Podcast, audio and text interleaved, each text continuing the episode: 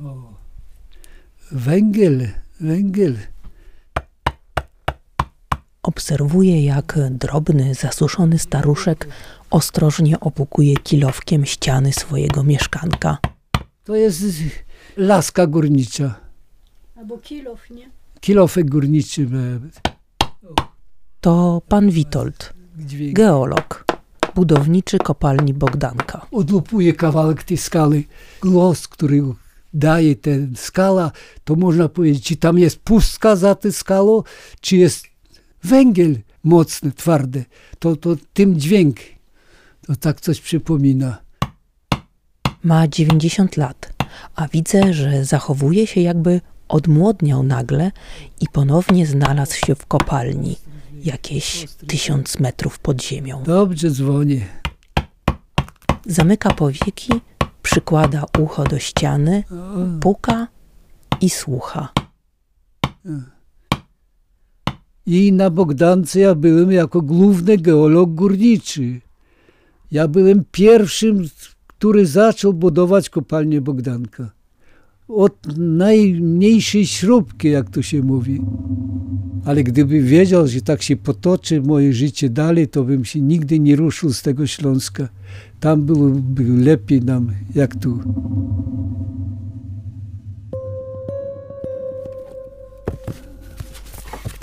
Pan Witold przerywa opowieść i zaczyna czegoś nerwowo szukać w przepełnionej książkami etażerce. O, znalazła się. Kurczę, widzisz? Jaka staruszka. Wydawnictwo lubelskie, 1983 rok. O, ho, ho, ho.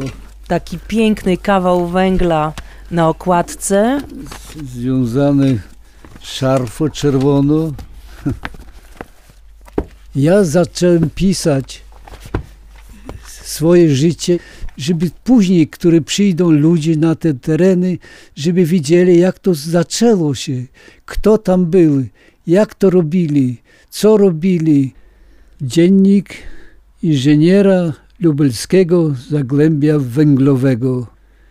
Witold Ilczak, po drugiej stronie Albu. Alb to jest formacja geologiczna. To jest ta kurzawka, ten piasek luźny z wodą. To nazywa się formacja Alb.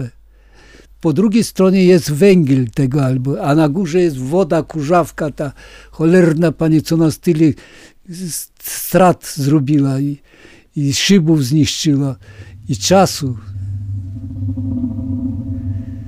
Ciężko się budowała ta kopalnia Bogdanka. Tam włożyłem część mojego życia.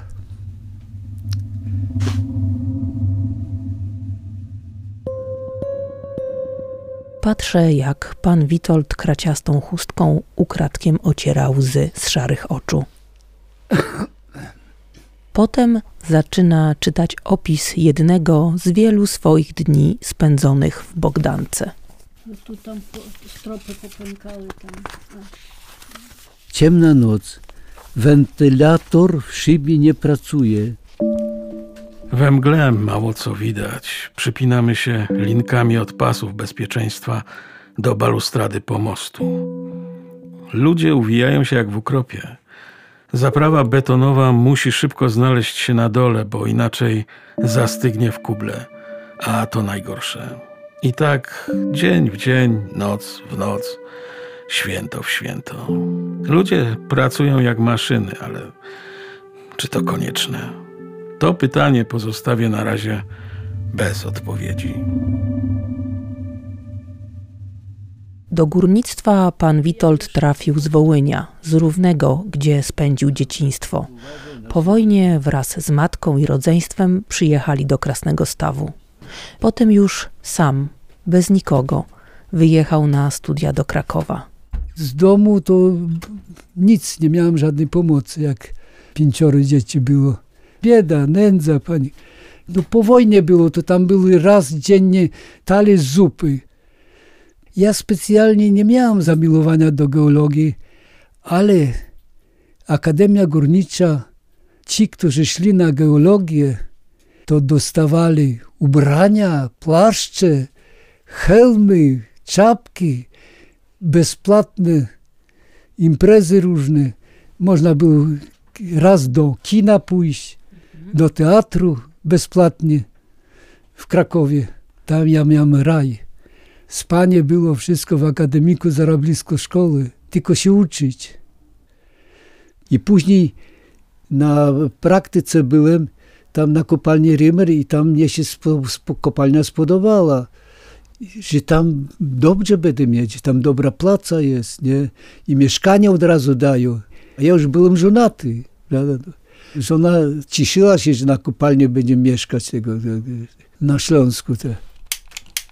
To ja muszę wyjść, a ty dla pani zrób herbaty, bo już dawno my tu siedzimy i już w gardle wysycha. Obserwuje, jak żona zbiera się na zakupy i instruuje męża, jak zrobić herbatę. Dobrze, zaraz zrobimy to herbatę. Teraz muszę pójść do apteki i wykupić leki, receptę dla siebie i dla męża. Zaglądam w tym czasie do książki.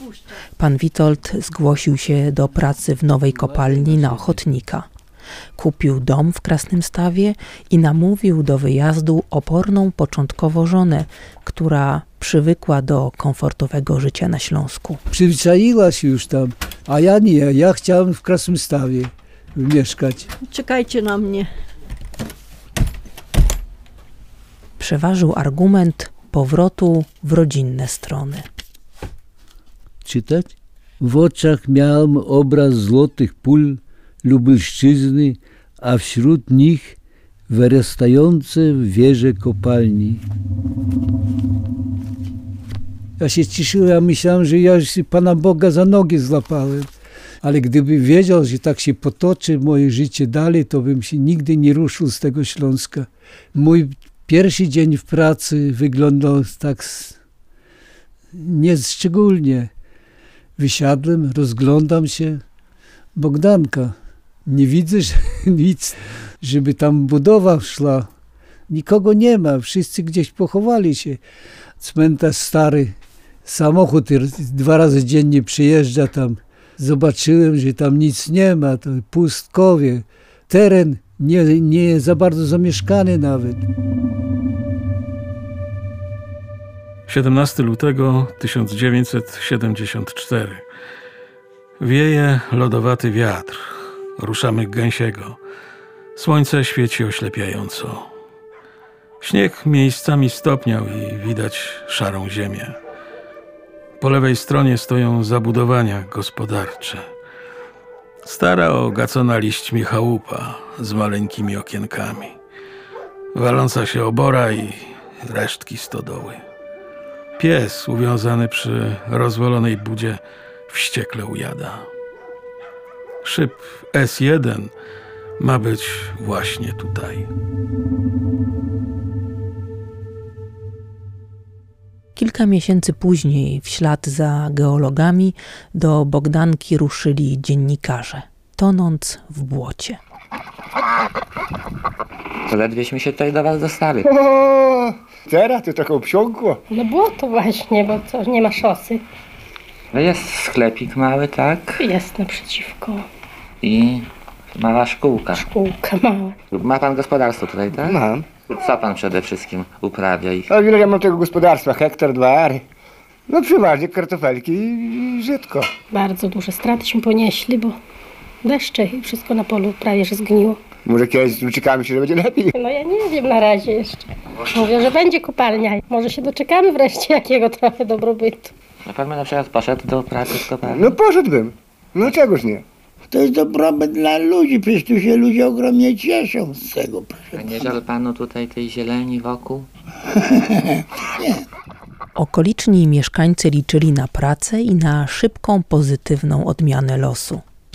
Z pamiętnika wynika jednak, że budowa kopalni szła opornie. Za 2-3 lata miało być węgiel od razu, nie?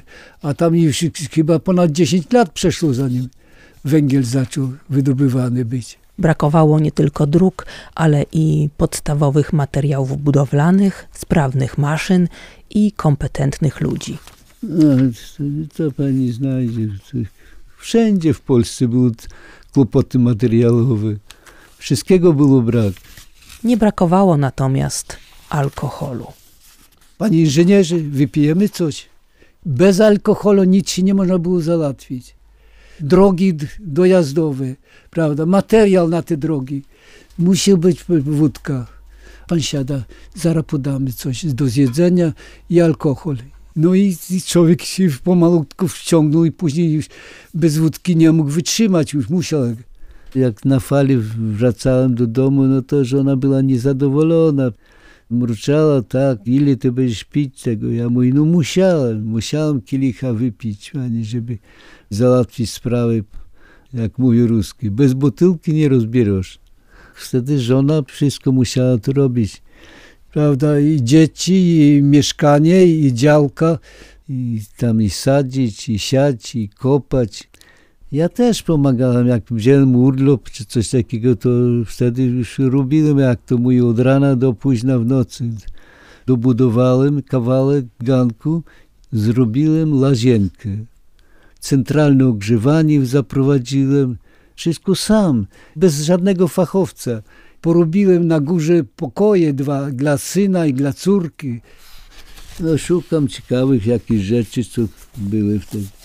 Co to było tu? Po nocy wracam do domu przez Lublin. Górnicy śpią na siedzeniach.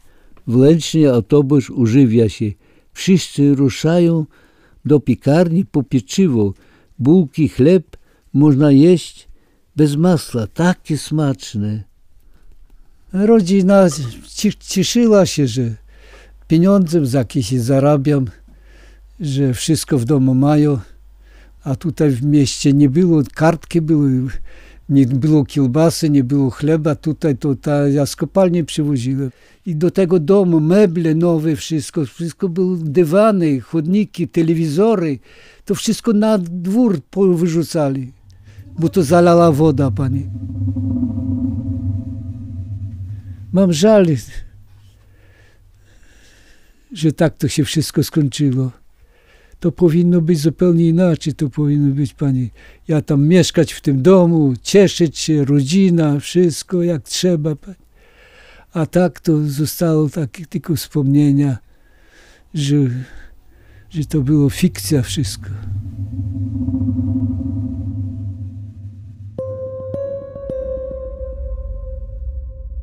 Pan Witold zaczyna szukać w dzienniku relacji z życia rodzinnego. To niełatwe zadanie. Najczęściej bowiem to kopalnia zajmuje miejsce pierwszoplanowe. Nowy rok, siedzę w domu z dziećmi i żoną, ale myślami jestem w Bogdance. Czy mają karbon, a może już węgiel? Węgiel był oczkiem w głowie ówczesnej władzy. Dostojnicy partyjni i państwowi wielokrotnie odwiedzają Bogdankę, zachęcając górników do dalszej wytężonej pracy i bicia rekordów. Idę w kierunku szybu. Patrzę, jak helikopter wolno siada na płycie. Wiatr zrywa czapki z głów. Orkiestra gra marsza generalskiego. Towarzysz Edward Gierek, pierwszy sekretarz KC PZPR, pozdrawiając ręką górników, schodzi na płytę lądowiska. Za nim premier Piotr Jaroszewicz.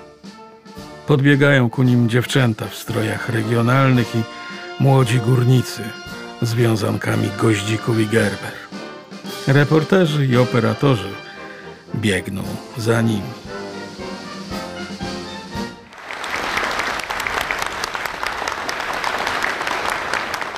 Budowa lubelskiego Zagłębia jest wielkim przedsięwzięciem inwestycyjnym i społecznym.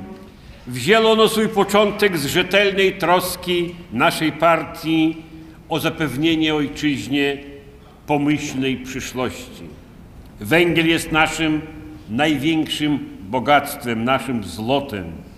Jest naszą intencją, aby kopalnie, które tu powstaną, były na najwyższym poziomie technicznym, aby ludziom, którzy będą w nich lub dla nich pracować, żyło się dobrze, kulturalnie, Serdecznie Wam tego wraz z towarzyszem Edwardem życzymy, a szczególnie życzymy Wam dobrej, wydajnej, bezpiecznej, szczęśliwej górniczej pracy. Wszystkiego Wam najlepszego, drodzy towarzysze. Przecież Gierek i Jaruszewicz to parę razy przyjeżdżali. I Ja to gdzieś mam zdjęcie, że to stoi koło nich.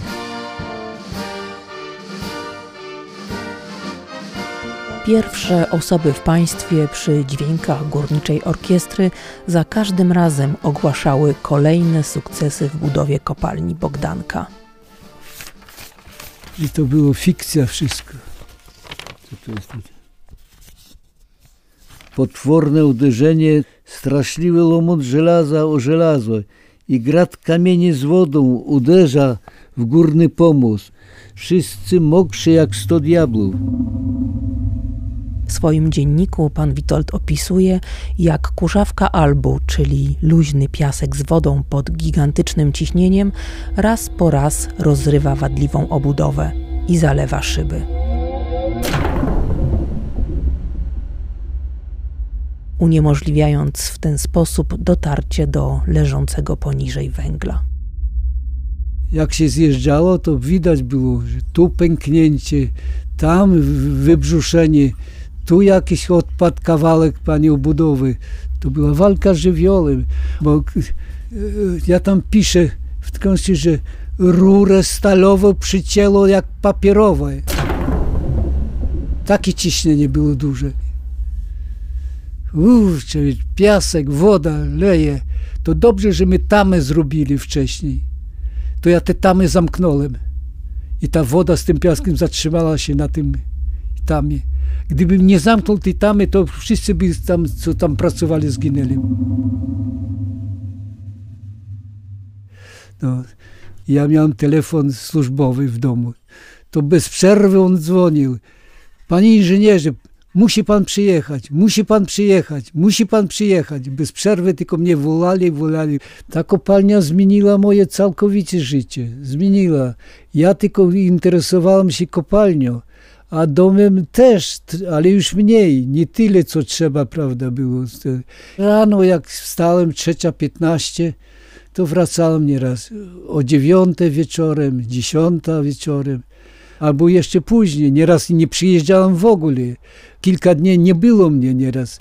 Jak gdzieś trzeba było wyjechać w teren, gdzie musiałem być przy przywiercaniu pokładów węgla i tam spałem wtedy w hotelu robotniczym a żona była coraz oddalała się ode mnie, coraz bardziej oddalała się. Ona żyła, zaczęła żyć w swoim świecie. I ona siedziała to w telewizji, oglądała, z jednej strony kotek, a z drugiej piesek. I ona siedziała i robiła te szaliki i czapki. Rzadko tylko na barburkę, nieraz tam pojechała, czy coś takiego, na jakiś bal, czy zabawę. A tak to żona nie miała odpowiedniego wykształcenia, żeby tam reprezentować mnie. Ona tylko mogła się ubrać i dziękuję, dobranoc, do widzenia, tego, ale żeby jakąś dyskusję prowadzić, no to ono jej ciężko było z tym. Ona ledwo siedem klas skończyła, ona nie była przyzwyczajona do takiego grona ludzi wykształconych. Pieniądze chciała tylko.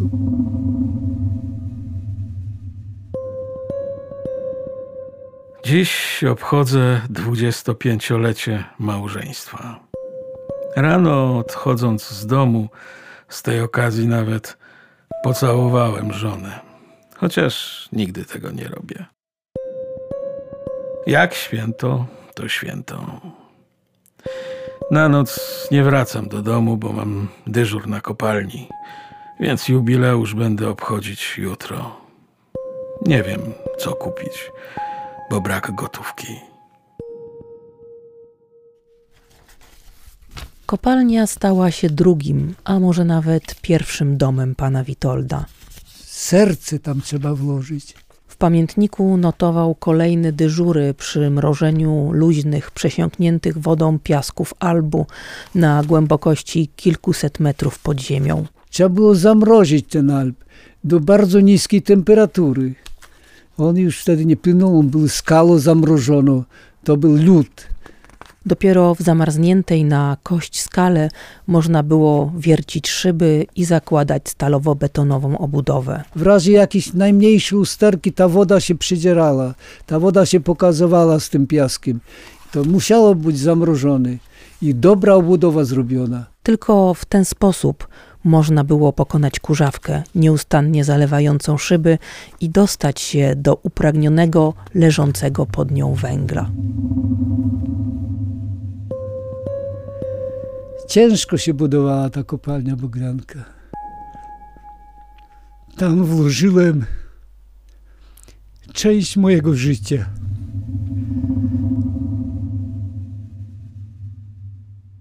Ja, jak zobaczyłem ten pierwszy węgiel, siadłem, helm zdjąłem, rzuciłem go na tą brylę i mówię, tyle czasu ja czekałem na tą chwilę. Tyle czasu, ale doczekałem się. Skończyła się moja już rola, że mogę już odetchnąć spokojnie, że już wydobywanie to już spada na tych górników, a nie geologów. Teraz mogę iść na emeryturę. I za jakiś czas poszedłem. Tak jak tu piszę w mojej książce, po drugiej stronie albo znalazłem się i tego szczęścia, że przeszedł ten Alp, nie mam. Bo ta emerytura była mała, nie wystarczała nam na to, na opłaty i na życie z rodziną całą tu w domu. Ja w końcu przypomniałem sobie, że jestem, mam drugi fach, że jestem dekarzem, blacharzem i zacząłem ludziom kryć domy blacho. No i później remontować te kościoły. Wszystko, miałem dobre zarobki, to ja ile potrzebujesz? Tyle i tyle. To ja wyciągałem portfel i dałem mi te pieniądze. Głupi byłem, ale ona nie powiedziała na dziękuję. Zabrała i poszła. Mąż się nie liczył, tylko pieniądze nie rozmawiała wcale ze mną. Dzień, dwa, później już tygodnie, potem już miesiące. Ona przestała ze mną spać. A ja młody, jeszcze przecież 55 lat, potrzebuję kobiety, a ona nie chce ze mną spać, osobno śpi. Nie, nie zbliżaj się do mnie, nie zbliżaj się do mnie. Jak ja byłem głupi, jak ja dałem się tej kobiecie zwodzić, tak tyle lat, panie, ona mnie oszukiwała, że ona mnie kocha, a ona powiedziała, że nigdy mnie nie kochała. Tylko jakiegoś Jasia. No to co ja miałem zrobić w tym domu? Ja musiałem pojechać z tego domu. Dla mnie nie było miejsca. Syn zabrał sobie jeden pokój, córka zabrała drugi pokój. Wszystko, wszystko zabrali. Pan Witold ukrywa twarz w dłoniach, a ja sięgam po książkę. Jego drukiem wydany dziennik kończy się w marcu 1981 roku opisem zwykłego dnia. Kiepska pogoda, wspólne gotowanie, przyjazd syna z wojska na przepustkę. Nic nie zapowiada rychłej katastrofy. No to ja pisałem wszystko to, co było do pójścia na emeryturę. I później na emeryturze, co byłem, pisałem też. Nie mam tego, nie mam nic. Niewydane zeszyty zaginęły w trakcie licznych przeprowadzek i rodzinnych konfliktów. A teraz dzieci, żeby ja sprzedał ten dom i działkę, to celowo zaleli go wodą, celowo. I pękła rura. Od mrozu rozsadził ją mróz, a to ona była celowo podpilowana tam. I lało się dzień i noc. Cały tydzień lało się woda. I zalała wszystko. Wszystko zniszczyła. Podlogi, pani tynki, sufity, podpadało wszystko. I mebli zniszczyła, i ubrania, i wszystko. Pan Witold, poza kilowkiem geologa, nie ma praktycznie żadnych pamiątek po kopalni.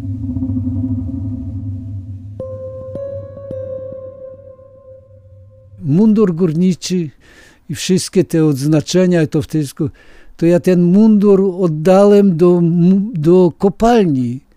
Tam w muzeum trzymają go. Wszystko do archiwum, wszystko rzucili to. Nie wiem, czy tam mole go już zjadły, czy jeszcze nie, ale odznaczenia swoje, te krzyże, medale, te, co mnie Gierek przyklinał i inni, to tam przy tym mundurze jest. Później żałowałem, że to zostawiłem, bo ja ten mundur kiedyś nakładałem i do szkół chodziłem na 4 grudnia i tam opowiadałem o kopalniach. Nie? Z kopalnią to ja byłem za pan brat. Teraz kopalnia, co byliśmy tam w lecie chyba, przyjeżdżaliśmy, to wygląda wspaniale, tak maszty, te szyby, te wagoniki, co jeżdżą wysoko nad głową. Tam nabudowano domów, nabudowano panie ulic, sklepów, wszystkiego jest pełno.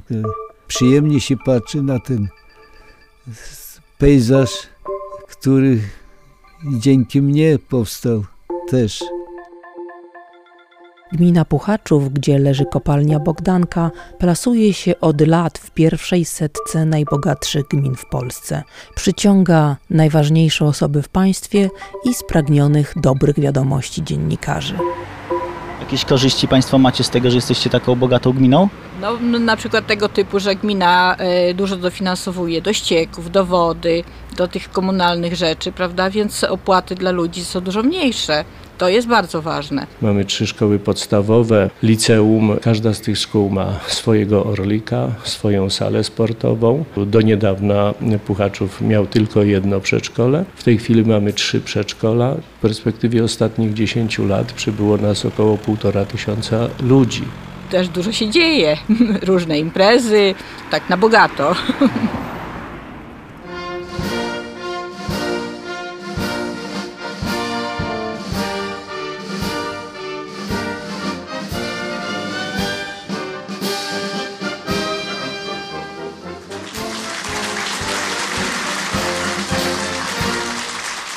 Szanowni panowie, braci górnicza, pracujecie dla Rzeczypospolitej cały czas niezmiennie. Bardzo chciałem wam za to serdecznie podziękować.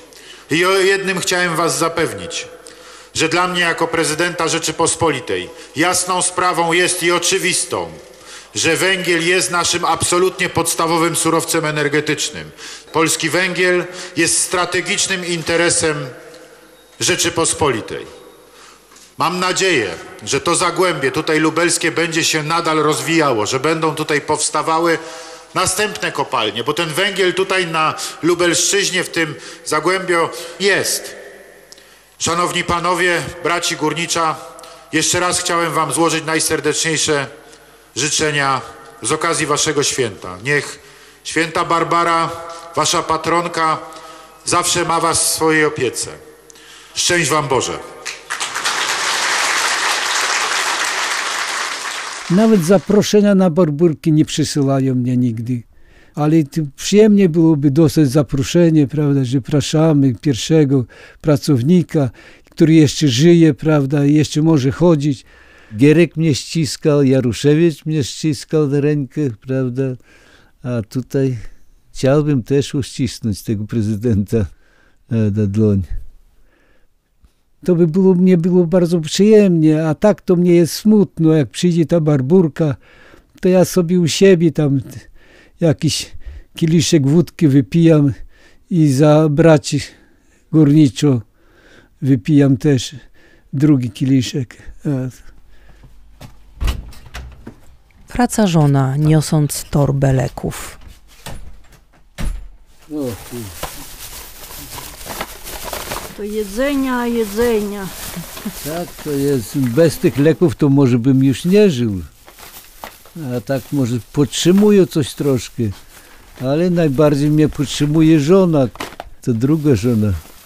Niebieskooka, siwa kobieta o kręconych włosach wygląda na speszoną. A, moja druga żona nimi ma Tamara. Pan Witold poznał ją w Równym.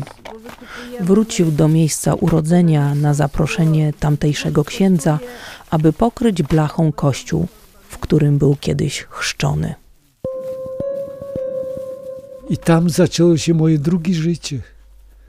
spotkałem kobietę, która jest zupełnie inna od tej, która była pierwsza. Pisane było, że tam gdzieś Musimy się spotkać. 27 już 8 lat będzie, jak my razem. A teraz już nie mogę narzekać, już, już mam dobrze, już mam co jeść, mam gdzie spać. Nikt mnie nie popycha, nie obraża. Mieszkam w mieszkaniu żony, pokój z kuchnią, w starym domu, który ma ponad 100 lat. Kupy pieniędzy włożyliśmy, żeby mieszkać w nim. Ale to jeszcze nie koniec historii. Z siatki pani Tamara z uśmiechem wyciąga coś jeszcze. Węgiel, węgiel. O, skąd tam wzięłaś węgiel? Po lokatorach poprzednich oni palili tu piecu i to został nam, a i tak, jak to mówić, dzisiaj on przydał ten węgiel. Cały czas gazem palimy. Węglem nie palę. Bo to jest dym jaki jest, leci. Jak węglem się pali. Bardziej czarny jest dym. To smola pogazowa tak zwana. To na ekologię przeszli państwo. Tak, tak. I słońce. Słońce nas grzeje i gaz. To dwa ostatnie kawałeczki węgla w domu. O, to jeden został, drugi nie rozbijaj. Będziemy mieli na pamiątkę. Tyle zostało mnie z Bogdanki.